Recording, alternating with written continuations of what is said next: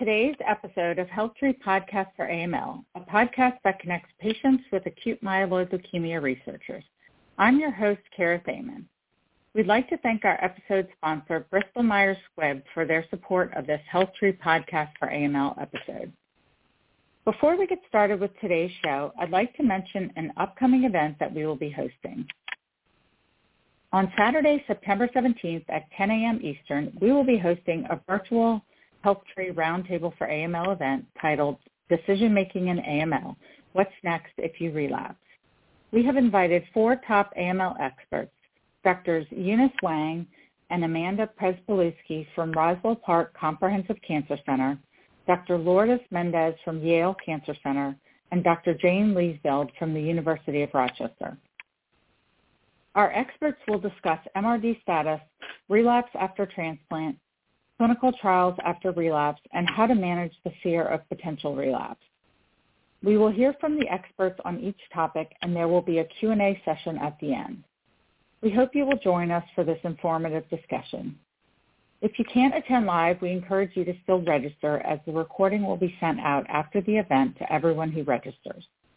You can register for all of our events by visiting our website, healthtree.org slash AML slash community slash events. As a reminder for today's show, if you have joined us online and would like to be able to ask Dr. Stein a question during our Q&A period at the end, you will need to call in via telephone to 515-602-9728 and press 1 on your keypad when you are ready to ask your question. And now on to our show today. IDH mutations occur in approximately 20% of adult AML patients. There are two IDH mutations, IDH1 and IDH2, with IDH2 being the more common of the two. In recent years, small molecule inhibitors or IDH inhibitors have been developed and approved for the treatment of IDH mutant AML. There are two IDH inhibitors that are currently approved for use, ivosidenib or Tibsovo and enasidenib or IDHIFA are approved to treat IDH1 and IDH2 mutations respectively. In May 2022, ivosidenib received FDA approval for use in combination with azacitidine in newly diagnosed patients aged 75 years or older. Dr. Eytan Stein is here with us today to talk about the current treatment options for IDH mutations and discuss the newly approved combination of ivosidenib plus azacitidine. We will also hear from Dr. Stein about what other drugs there are in development to target IDH mutations and how the treatment of IDH1 and IDH2 mutant AML could change moving forward. We are so happy to have you here with us today, Dr. Stein, and thank you so much for taking the time out of your busy schedule to join us. Before we get Great. started, Thanks so much for having love me. Thank you. And I'd love to provide just an introduction for you, Dr. Stein. Dr. Stein is an assistant attending physician, clinical investigator, and director of the program for drug development in leukemia on the leukemia service at Memorial Sloan Kettering Cancer Center. Dr. Stein specializes in caring for patients with acute and chronic leukemias, myelodysplastic syndrome, and myeloproliferative neoplasms. He is the principal investigator on a wide variety of clinical trials in AML and is working to develop new therapies such as small molecule inhibitors that can more effectively target AML. Dr. Stein led the clinical studies of the IDH1 inhibitor ivosidenib and the IDH2 inhibitor enasidenib in patients with relapsed and refractory AML that led to their FDA approvals in 2017 and 2018. Dr. Stein's work has been published in many prestigious journals, and we are honored to have him on the show with us today. Welcome, Dr. Stein. Thanks for being here with Thanks. us today. Great. Thanks so much for having me. Okay, let's go ahead and jump into our discussion for today. Can you just give us a summary of what the IDH1 and IDH2 mutations are and maybe how they're different and does one carry a higher risk profile than the other? Yeah, so that's a really good question. And, and as was mentioned in the introduction, um, when a patient develops acute myeloid leukemia, there is always, almost always going to be some mutation um, in the bone marrow that has developed as the patient has, you know, um, gotten older that is going to contribute or lead to the development of their disease. So IDH1 and IDH2 mutations, um, they're two different mutations, um, but they are together probably the second most common abnormality or mutation that is seen in patients with uh, AML. IDH2 mutations occur in about 15 to 20% of patients with AML, and IDH1 mutations occur in about 10 to 15% of patients with AML. You know, what's interesting is that the difference between IDH1 and IDH2 really has to do, so IDH1 and IDH2 are enzymes that when they're not mutated work to help um, generate energy for cellular processes.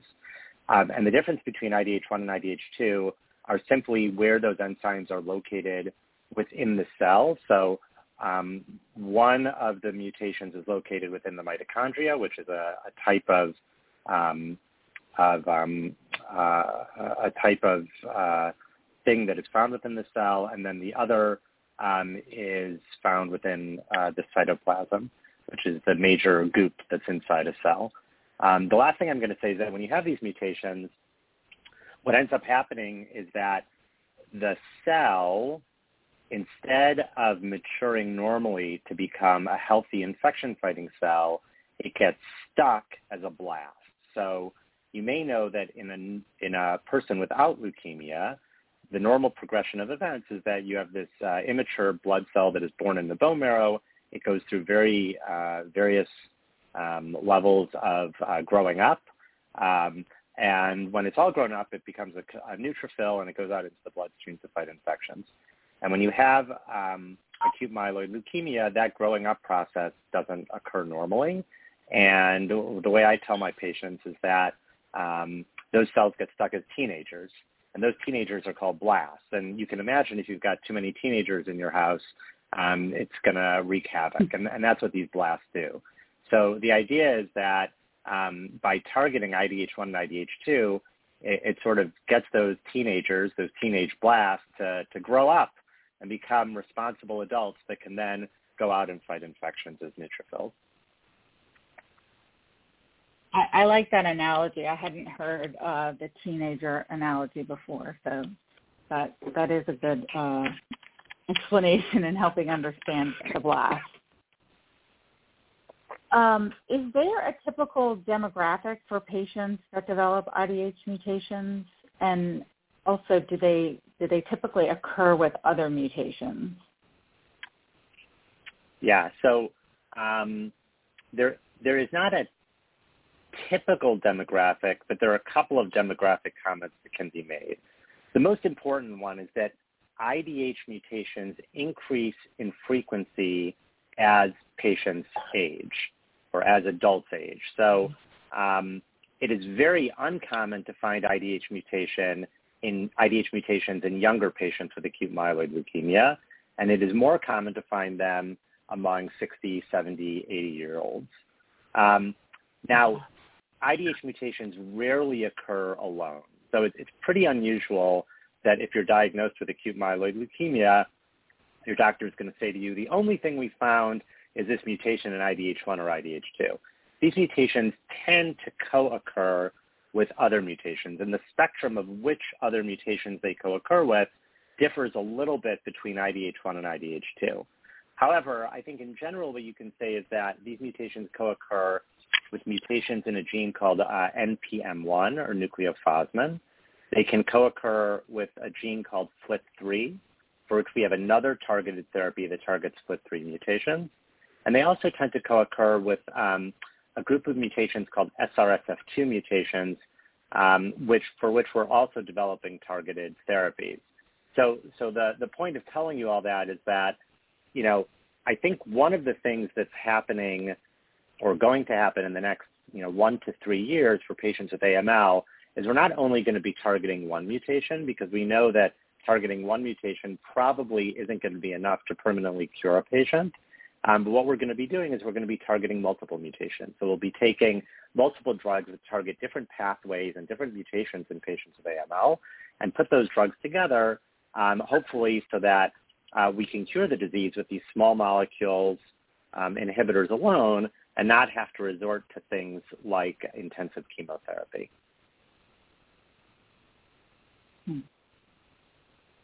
So I guess would one of the, the challenges be with the multiple drugs just being the the avoiding sort of the toxicities of more drugs? Yeah, yeah, that's always a concern. So whenever you you you add um, you start taking more more pills, uh, you know, you worry that you're going to get more side effects. The the good thing about um, at least the IDH inhibitors is that the side effect profile is very, very um, favorable. So if you compare IDH inhibitors and other small molecule inhibitors like FLT3 inhibitors that are already approved to um, chemotherapy, I mean the side effects are are are worlds apart. Um, when I prescribe an IDH inhibitor for my patients, you know, they everyone asks me, of course, you know, what are the what are the most common side effects? And, and the truth is that the most common side effect is not to have a side effect. So, you know, the vast majority of my patients have no side effects when they're taking these medications. You know, of course, all medications can have, have some side effects, but because it's most common that patients don't have any side effects, it, it, it allows, um, it really allows the possibility that you really can combine these agents with other agents fairly safely. That's great. Okay. And can you talk us through sort of what the current treatment options are for patients with IDH1 and IDH2 mutations?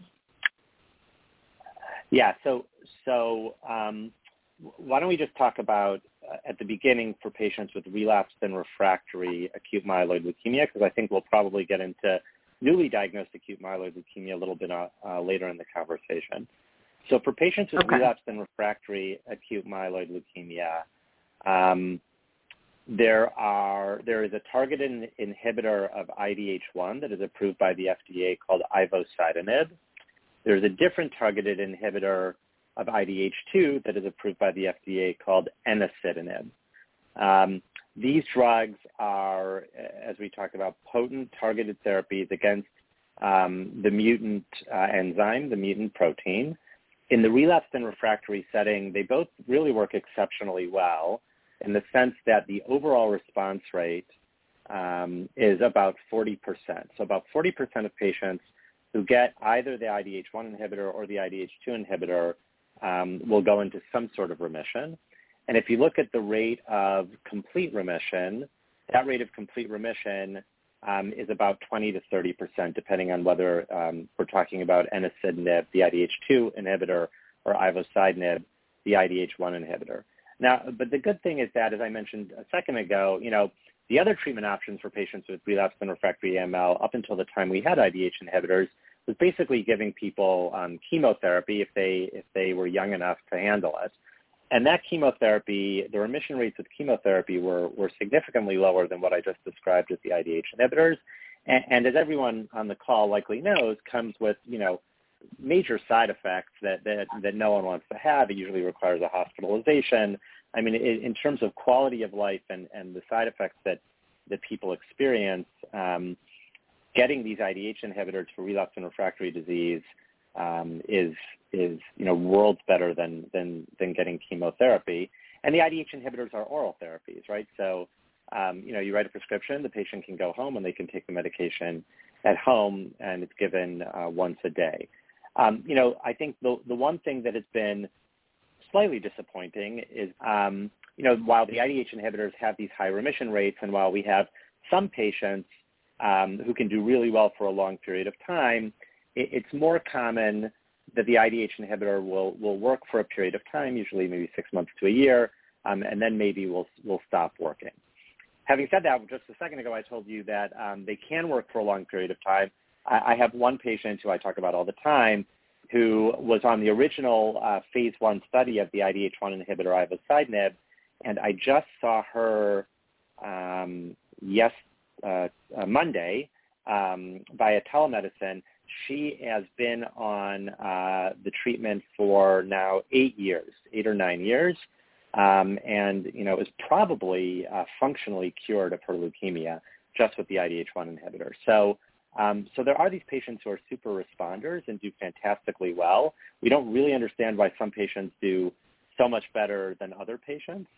Um, but but mm-hmm. that's what leads to the excitement with the use of these targeted therapies.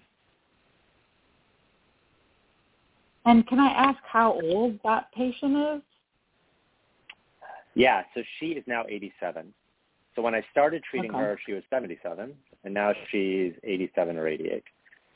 Her her leukemia is, is uh, I mean, really, it, it's like the least of her issues. It's like she's taking a blood pressure medication when she takes the uh, ivosidenib. Mm-hmm. Okay. Um, can you talk about the trials for the initial approval of ivosidenib and how ivosidenib has impacted the outcomes for AML patients? Um, I mean, you sort of got into yeah. that a little bit, but you can talk about the trials a little bit. Yeah, so we talked about the relapsed and refractory patients with um, both ivosidenib mm-hmm. and enasidenib. So whenever you have a drug that works really well, patients who have um, relapse leukemia, you know, you don't want to wait to give your best drug to a patient who's relapsed. You want to keep them from relapsing. Um, so that's why there were a couple of different studies that were done, one, one of which I'll just touch upon very briefly, and then the other one, which is the more important one. So one study was, there was a small study that was done where for patients with IDH1 mutations, ivosidenib as a, as a monotherapy, as a single agent, was given to patients with newly diagnosed um, acute myeloid leukemia with an IDH1 mutation. As a single agent, ivosidenib leads to rates of um, complete remission in the range of 40 to, or, or, the overall response rate, not just complete remission, the overall response rate is in the range of 40 to 50 percent. So higher than when you give it for patients with relapsed and refractory disease. So ivosidenib as a monotherapy, as a single agent, was actually approved by the FDA for newly diagnosed AML with an IDH1 mutation in patients older than 75 years old. However, you know, the standard of care up until recently for patients with newly diagnosed AML who were 75 or older was to give them a drug called azacitidine, uh, a type of drug called a hypomethylating agent. There's a there's a sister drug called decitabine that's also used, which is very very similar. So either giving azacitidine or decitabine was the standard of care for newly diagnosed AML patients, regardless of what mutation they had. They had an IDH1 mutation, IDH2 mutation, whatever mutation they had, older than 75 years old, couldn't get intense chemotherapy. The standard of care was to give uh, azacitidine. And the use of azacitidine in patients with newly diagnosed AML led to a complete remission rate in the range of 20%. Okay, so when you've got a, a, a therapy that is the standard of care for newly diagnosed patients with AML, and you have a new therapy that seems to be good for patients with newly diagnosed AML, the question we ask is, well, what happens if you put these two therapies together? And that's what was done as part of a large randomized clinical trial called the AGILE trial. It was a large clinical trial where patients with IDH1 mutations exclusively with newly diagnosed acute myeloid leukemia were randomized. That is, a computer flipped a coin and said 50% of the patients are going to get azacitidine with the IDH1 inhibitor ivosidenib, and 50% of the patients are going to get azacitidine with a placebo. Patients aren't going to know whether they're on placebo or um, or ivosidenib, and we're going to follow these patients and see how they do. Um, and the results of that trial uh, were, were, actually quite dramatic. They were dramatic in the sense that the rate of remission when giving patients ivosidenib with azacitidine um, was significantly higher than when patients got azacitidine with placebo. Um, the rates of remission are in the range of 60 to 70 percent in patients who get ivosidenib with azacitidine compared to only about 10 to 20 percent in patients who got azacitidine with placebo. But the, the maybe the more important data is that if you look at the overall survival, the median overall survival, median means that 50% of patients um, at the time point I'm going to tell you are still alive. So the median overall survival in patients who got ivosidenib with azacitidine was just about two years while the median overall survival of the patients who got azacitidine with placebo was only about nine to 10 months. Um, and because of that, you know, in these clinical trials, there are safety looks at the trial built in. So there's a committee that looked at the trial, even though the trial wasn't over yet, and said, hey, um, you know, this study looks like the patients who are getting azacitidine and ivosidenib is dramatically better than the patients who are getting azacitidine. It's not ethical to keep enrolling patients on a trial where half of them are just going to get azacitidine because that looks like it's inferior therapy. We're going to stop the trial early. We're going to unblind everyone. And we're going to say, for now, the standard of care has now become that IDH1 mutant patients, um, at least as part of this trial, should only get azacitidine and ivosidenib. They should not get azacitidine monotherapy. So again, in, in summary, you know, dramatic results where the combination of azacitidine and ivosidenib for IDH1 mutant patients is really dramatically better both in terms of remission rate and in terms of overall survival compared to azacitidine alone. Okay. Now, how does, but aren't you also looking at the regimen of azacitidine and venetoclax in, in the scenario of 75 years and older patients? Right. So this so this is where it gets complicated. okay. So I know I don't want to overcomplicate this, but no, it's okay. It's good to complicate it. Okay. So so let's back up to the beginning of the Agile trial, right? So the Agile trial is azacitidine, ivosidenib versus azacitidine. That trial starts in I forget what year. Let's say 2017 and 2018. While that trial is running, there is a new treatment for acute myeloid leukemia that is approved by the FDA which is the combination of azacitidine and a drug called venetoclax. Many of you may have been on this regimen or, or have heard about this regimen.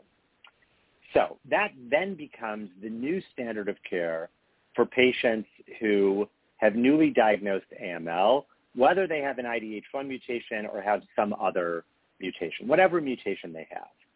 So the question becomes, what do you do then with the Agile trial, right? You've already started a trial where patients are enrolling um, and they're getting either azacitidine and ivosidenib or azacitidine and placebo. And, and I think the way um, um, the people who wrote the Agile trial thought about it was that most of the trial was being enrolled in countries where patients did not have access to venetoclax, and therefore they felt like they could continue the trial going because in these countries, patients, you know, they couldn't get venetoclax. There was no mechanism by which they could get it, and they kept the trial going. But because azacitidine and venetoclax is now a standard of care for patients with newly diagnosed acute myeloid leukemia, and it leads to very good outcomes in patients with newly diagnosed acute myeloid leukemia, whether they have an IDH1 mutation or whether they don't have an IDH1 mutation. The question becomes, what is better for a patient? Is it better for a newly diagnosed IDH1 mutation, a patient with a newly diagnosed AML with an IDH1 mutation, to receive azacitidine and the IDH1 inhibitor ivosidenib, or is it better for them to receive azacitidine and this drug venetoclax?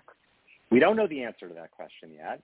There is a clinical trial that is being started within the next year that is going to try to answer that question by randomizing patients to receive either azacitidine and ivosidenib or to receive azacitidine and venetoclax.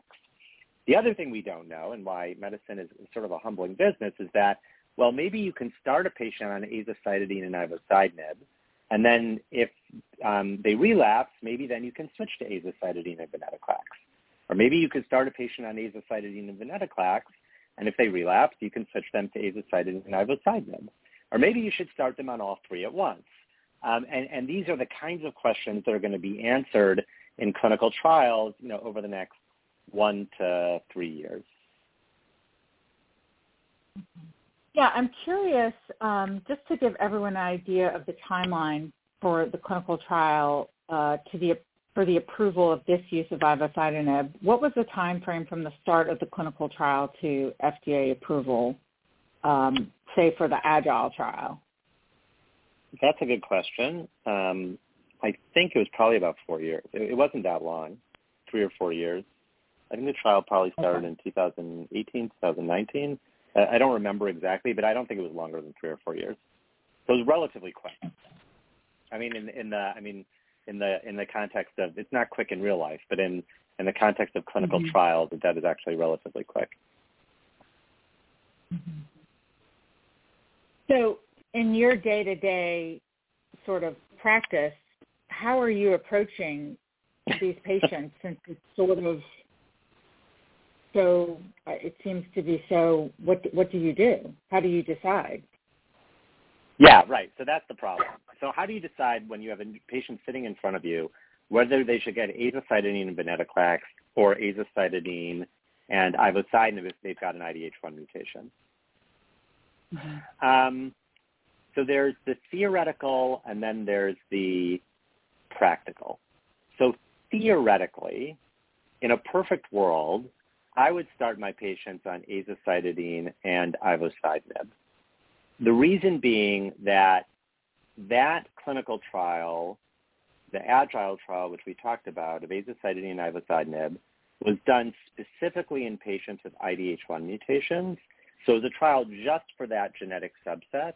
So I feel relatively comfortable that the the results that I told you about and that have been published, you know, are really, um, you know, are true.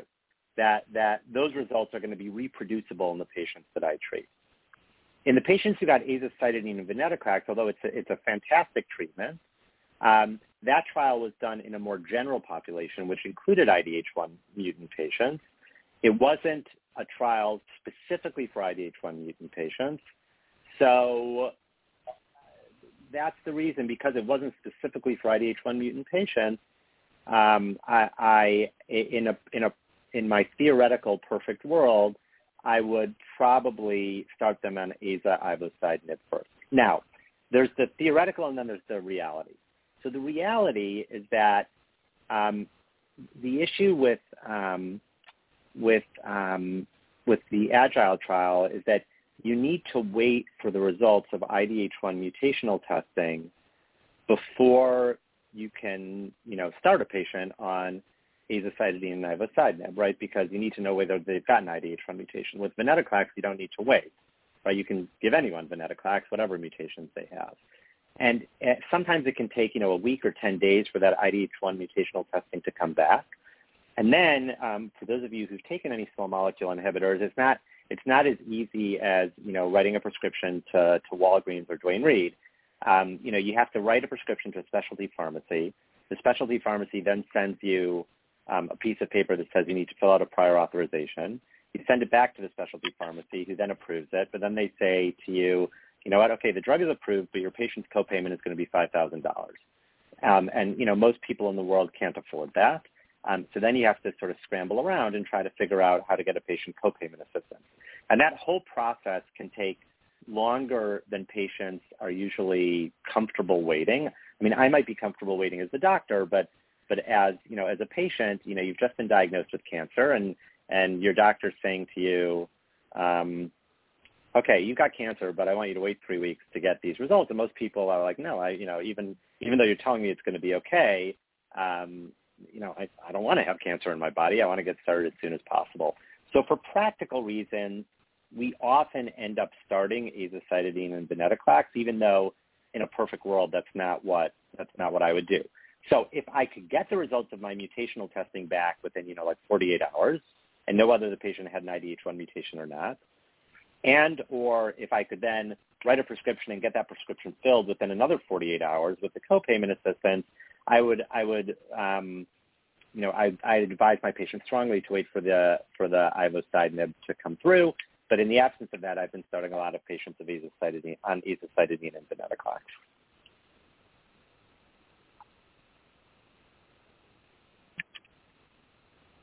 well and i think i read somewhere that perhaps the azacitidine venetoclax can be a, is a slightly more intense regimen, so it might have more side effects. Is that the case? Um, yeah, so it's a good question. I mean, certainly the combination of azacitidine and venetoclax can cause lower will, will lower the blood counts more um, than the combination of azacitidine and ivosidenib. Um, so all else being equal, that is something that you would that you would look at. You'll probably need more transfusions if you're getting azacitidine and venetoclax. Um, you know, in a where I practice at Memorial Sloan Kettering, we, we kind of, and I think at other large hospitals and, and medical centers, you know, we have the ability to monitor patients pretty closely and give them transfusions very frequently. So it's, it's less of an issue. But I think in places that might not have, you know, easy access or reliable access or quick access to a blood bank um, or for patients who live, you know, very far away from the hospital um, where it's a real, a real um, burden to get back and forth to a hospital, giving a combination like azacitidine and ivosidenib, which which um, you know might require fewer transfusions and hospital visits, might be the preferred thing to do. So so when I gave you my my little spiel a second ago, that that was that was uh, specifically talking about the patients that I see in New York City, where you know they've got relatively easy access to to getting into the city and to and to um, and to being treated, but but that might be different um, for different locations within the world or within this country um, and different practices. That's, that's good information to have. One thing I wanted to ask about was, because I don't want to ignore the IDH2, do you think uh, that there's going to be an approval of an enasidenib combination with azacitidine coming as well? Uh, is the data as encouraging for for IDH2 mutations with enasidenib? Um, I don't think there's going to be approval. I'll tell you why. So there was a, a phase two trial that that was similar to the Agile trial, where patients were randomized to enasidenib with azacitidine or azacitidine alone. This was not a placebo-controlled trial. It was a small trial of only 100 patients. Um, there were some methodological, not methodological, maybe it, it, was a little bit underpowered from a statistical point of view. Um, but in that trial, there was no difference in overall survival between the patients who got azacitidine enasidenib or azacitidine placebo. Now, it could be if you did a large randomized phase three trial that um, you know, placebo-controlled, that you would get a similar outcome um, as you did with the Agile trial. The, the problem is that with, with, the data that's available, which is that phase two trial, it does not look like enasidenib and azacitidine is better than azacitidine monotherapy. And, and while I think one should do a large randomized phase three trial, because I think the result might be different in a large randomized phase three trial, um, you know, that requires um, the the issue is that it requires essentially um, a lot an investment of a lot of money uh, for a result that might be um, you know that you might not get that you might not see a benefit. So I, I suspect that um, that we're not going to see that randomized phase three trial. I mean, I hope we do, but I suspect we're not, and therefore I don't think the combination of enasidenib and azacitidine is going to get an FDA approval. Okay. Uh, we briefly touched on the side effects of ivosidenib, and it sounds like they're they're minimal side effects, which is good. But I've read about uh, differentiation syndrome, and can you talk about that? Um, and is there anything that can be prophylactically given to avoid it?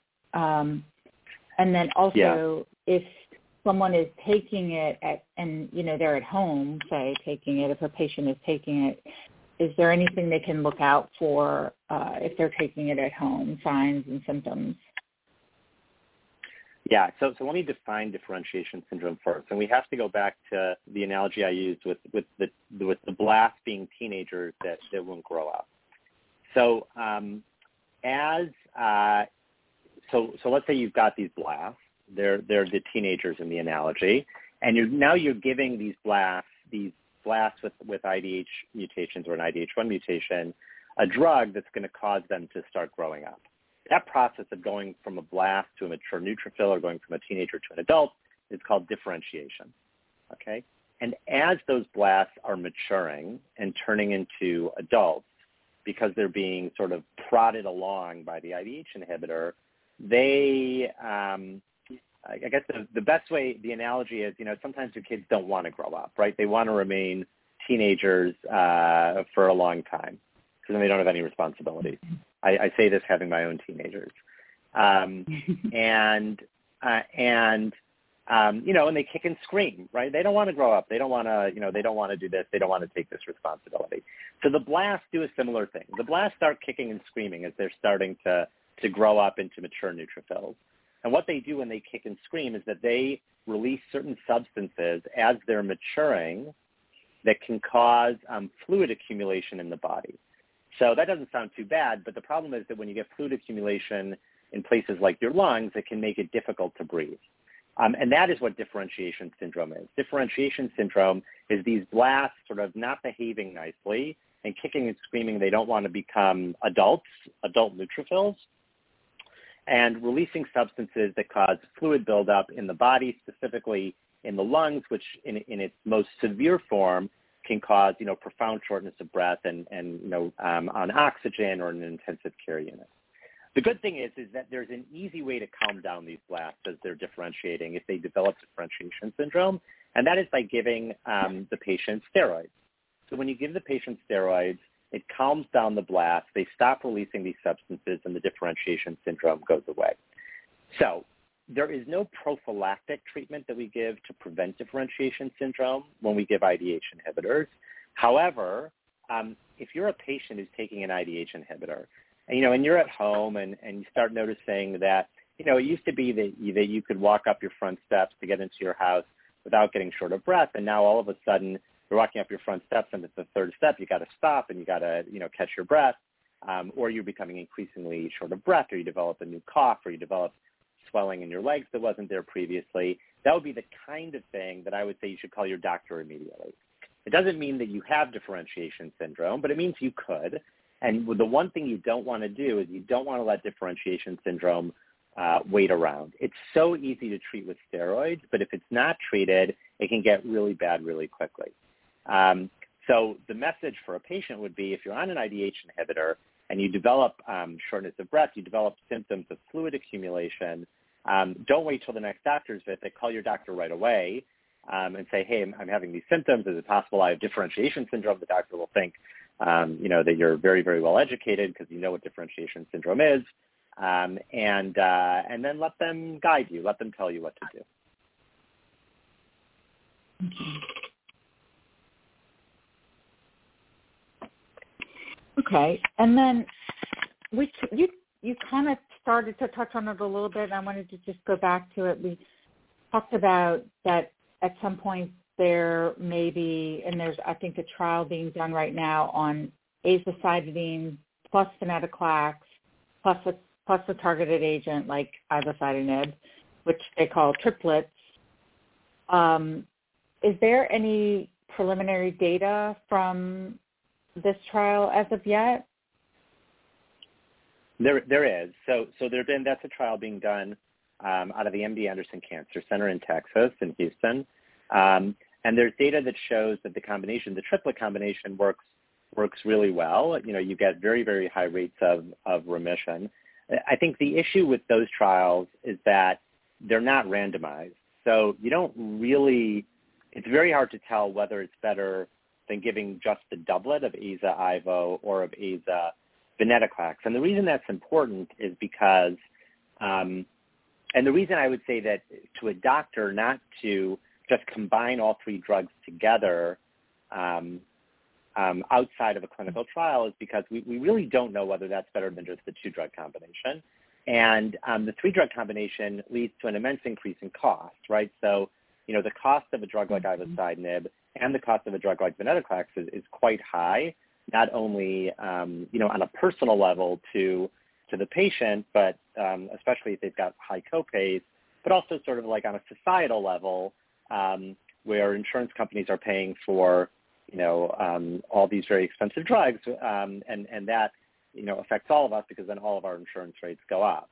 Um, so I think in the absence of, of really clear data that it's better than the doublet, I would not do it um, sort of off trial.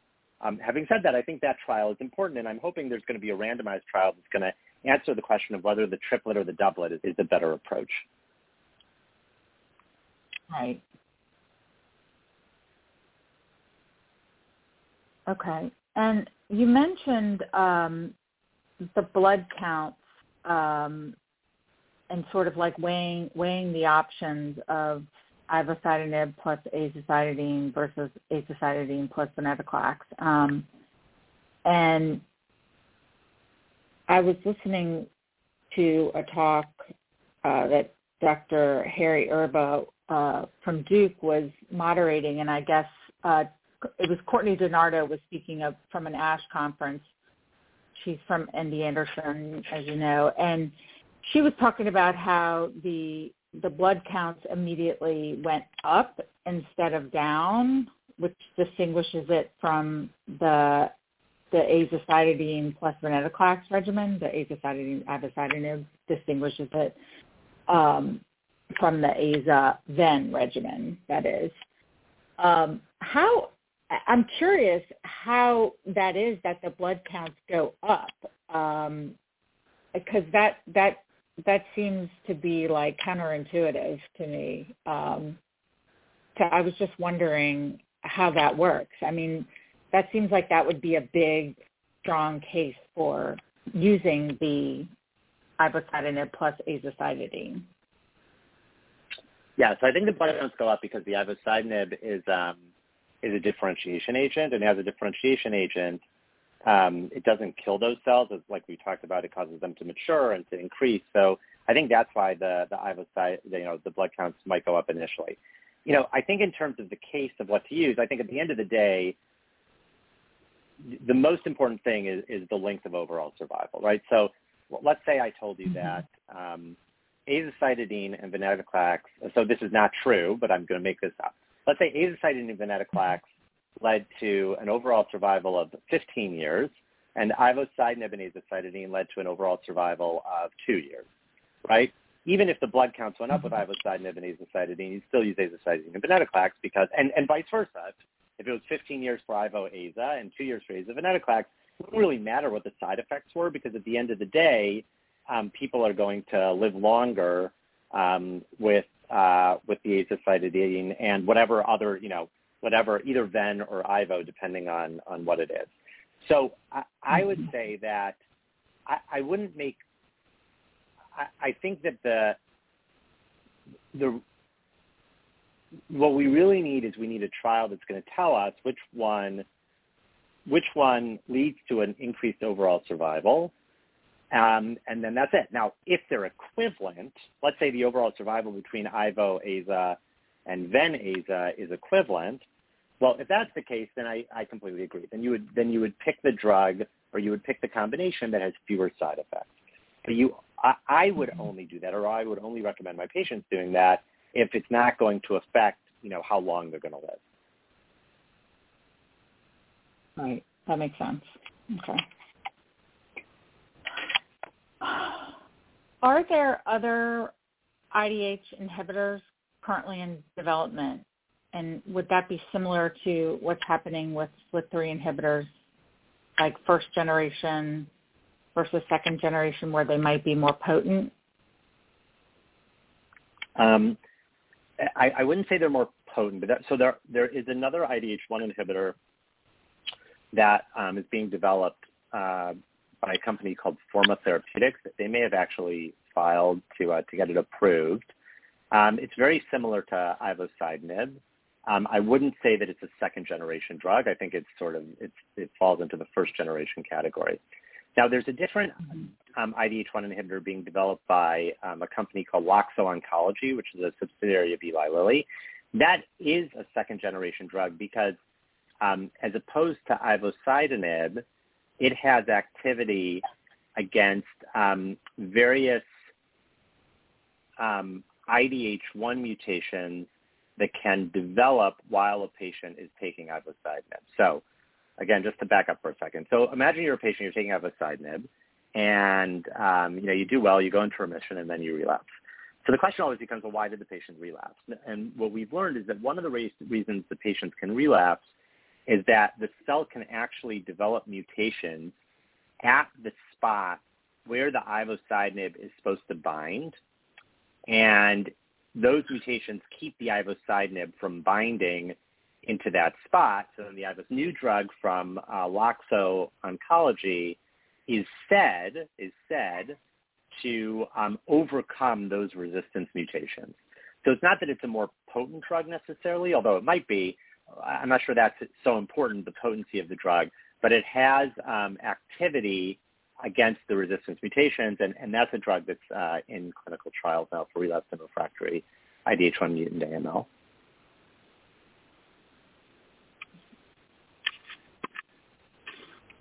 So um, I also have a question about just the targeted drugs. Um, we've had a few shows now on different mutations such as FLT3, TP53, and now IDH. There seems to be quite a few targeted drugs to address these mutations, and they're being combined with other drugs for what you refer to as doublet or triplet regimens. So it seems a lot of progress is being made in this disease with the targeted drugs. But I'm curious, is in your opinion is that translating to improved outcomes by achieving by achieving longer remissions or getting more patients to transplant? Yeah, I think it is. I think it's definitely uh, leading to mm-hmm. improved outcomes. I mean, certainly it, it's improving outcomes because you know it's just making people live longer even without a transplant.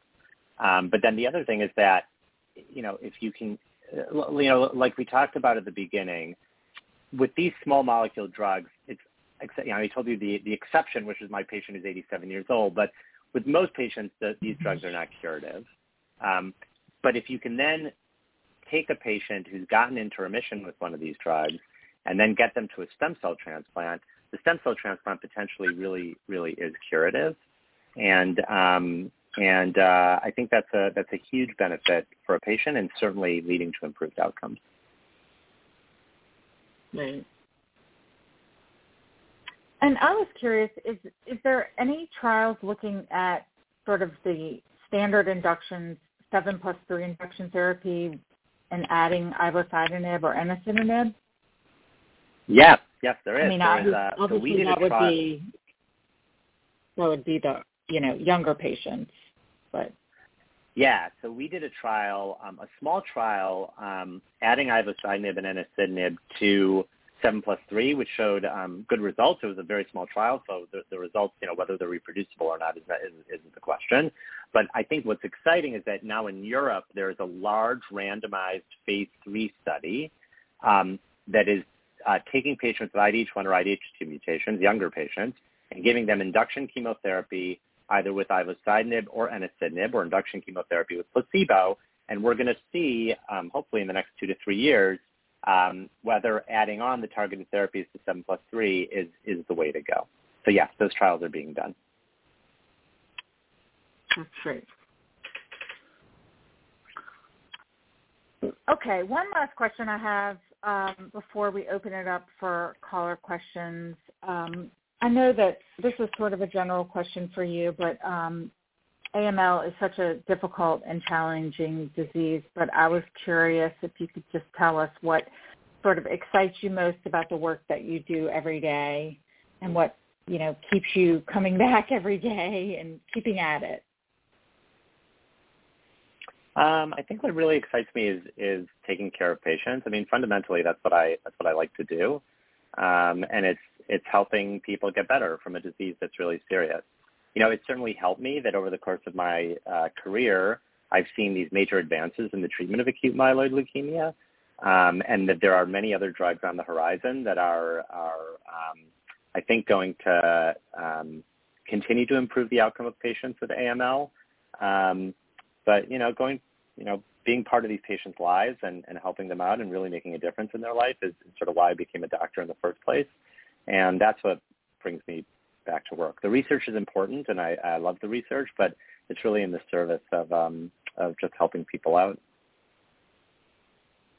Yes, I I I would agree in that I you know my husband uh, was diagnosed with CML and it morphed into AML in 2017.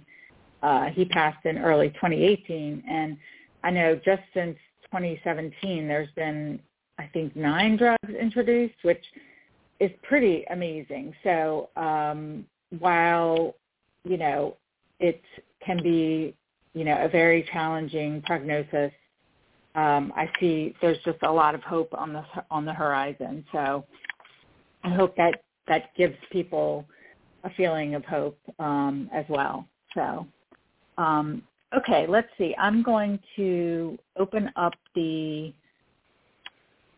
lines for caller questions at this point, and let's see. If you have questions about anything Dr. Stein discussed today, you can call into 515-602-9728.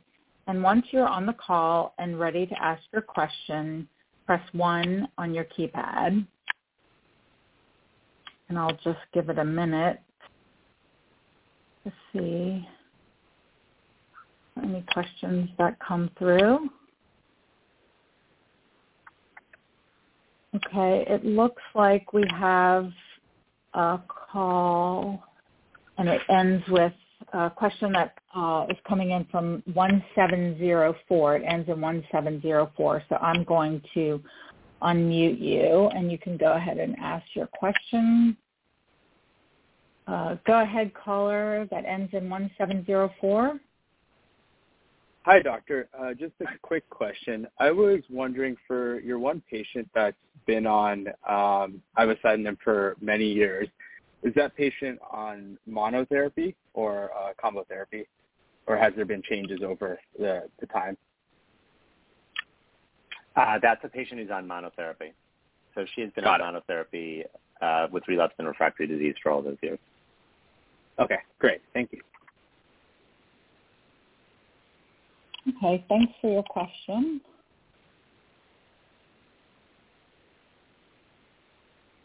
Let's see if there's any other questions. Okay, there's a call. Let's see.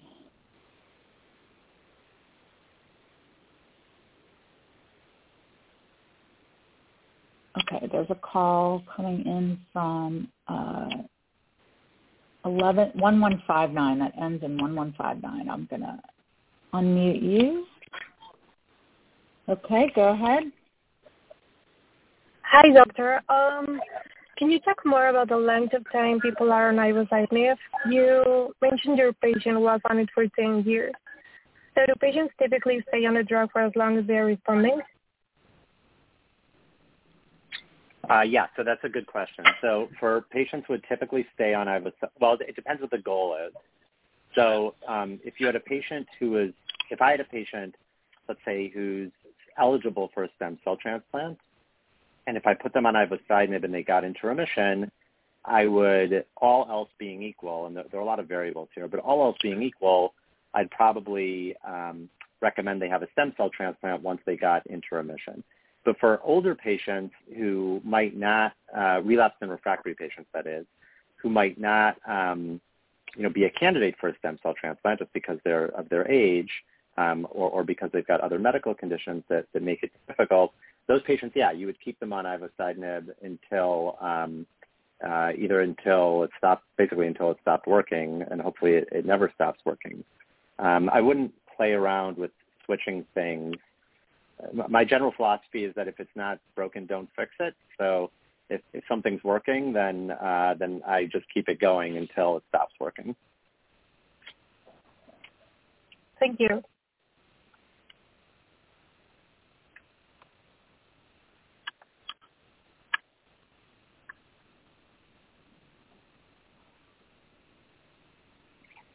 Okay, uh, looks like we have one more call from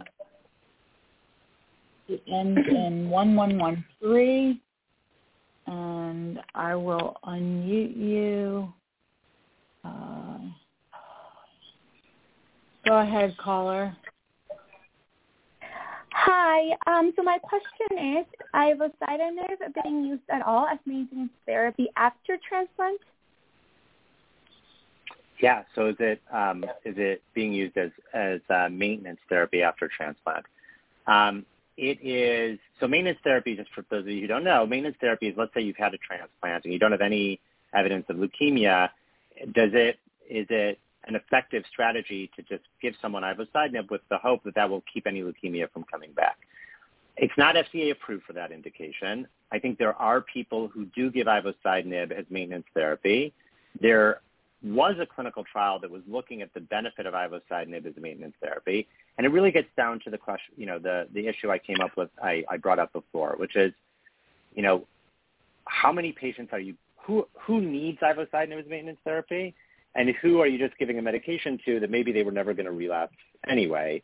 Um, and, and that's the, the important question that needs to be answered. Having said that, yes, there are people who are getting ivosidenib as maintenance therapy, and I would you know, if, if anyone is considering that approach, I would I would um, talk to their doctor about whether it might be right for them.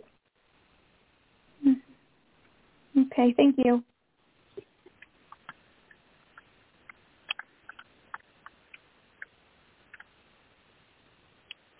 Okay, I think that's all the questions we have coming through. So I think we'll wrap it up for today. Uh, Dr. Stein, thank you so much for joining us. Uh, we're incredibly grateful for your generosity with your time and your willingness to share your expertise with us. We'd love to have you on the show again in the future to share updates on IDH inhibitors and your other clinical trials. We wish you all the best in your clinical practice and your research endeavors. So thank you very okay, much. Thanks so much. Thank you. Bye-bye. I hope everyone has a great day, and thanks everyone for joining us. Okay, bye-bye. Bye-bye. Thanks for listening to Health Tree Podcast for AML. Join us next time to learn more about what's happening in AML research and what it means for you.